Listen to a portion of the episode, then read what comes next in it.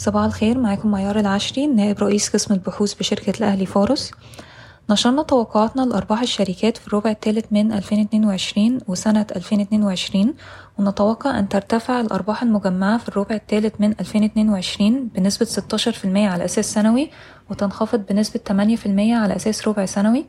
ونتوقع أن ترتفع أرباح السنة 2022 المجمعة بنسبة 30% على أساس سنوي. بحسب وزير المالية فإن الاتفاق مع صندوق النقد الدولي في المرحلة النهائية.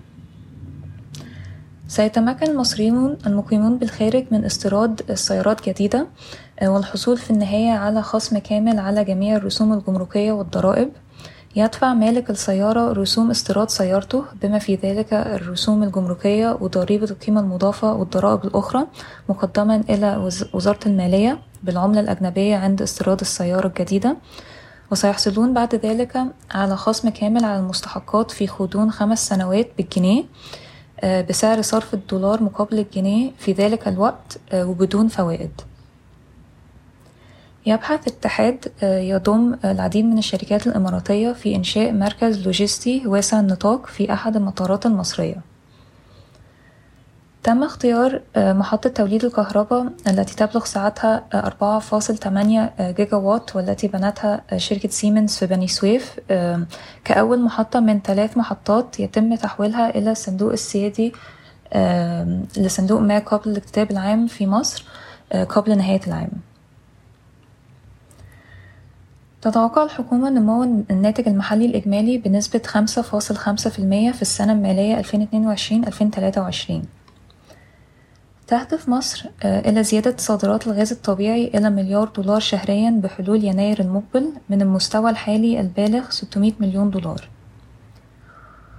وفقا لمقابلة تلفزيونية مع الرئيس التنفيذي لشركة اس كي بي سي تناولت النقاط المتعلقة بالاستحواذ على 80% من اتيتكو من المتوقع أن تتم الصفقة في غضون عام وتخطط الشركتان لاستيراد مادة خام الإيثان بروبان ومن المتوقع أن تزداد حصة SKPC في السوق بعد الاستحواذ إلى أكثر من 50% مقارنة بنسبة 25 ل 35% حاليا.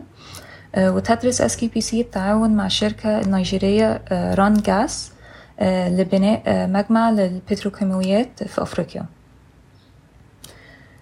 تم نقل الجمعية العمومية غير العادية لشركة SKPC التي كان من المقرر عقدها في 2 نوفمبر 2022 إلى 20 نوفمبر 2022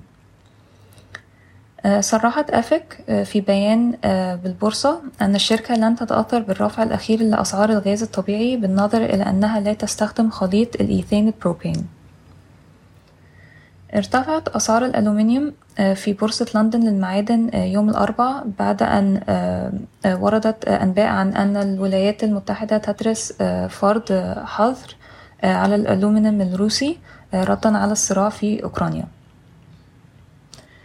كشفت سيرة أن عدد الطلاب المسجلين في قسم كيت 12 ارتفع ليصل إلى 32.2 ألف طالب بنسبة ارتفاع 5.6% على أساس سنوي.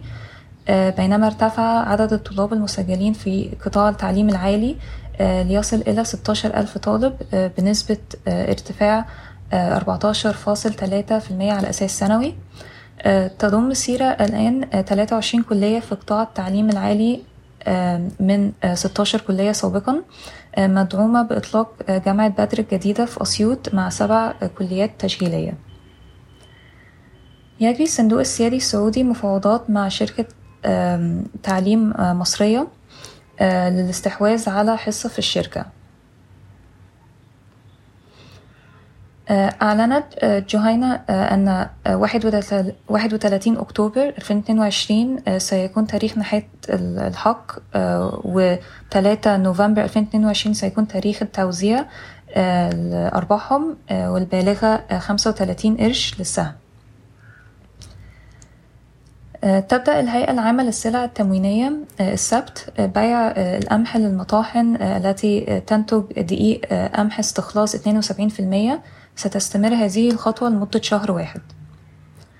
تجاوزت أسعار فول الصويا عشرين ألف جنيه للطن للمرة الأولى وسط نقص المعروض في السوق. رفع بنك القاهرة أسعار الفائدة على شهادات الإيداع بالدولار لمدة ثلاث سنوات إلى خمسة فاصل تلاتة في المية من اتنين فاصل خمسة في المية. وافق مجلس الوزراء على تمديد إعفاء شركات الطيران الأجنبية من رسوم المطارات حتى نهاية تلاتة وعشرين. وافق مجلس إدارة المتحدة للإسكان على استمرار شراء أسهم خزينة خلال الفترة من 12 أكتوبر 2022 إلى 11 فبراير 2023 شكرا ويوم سعيد.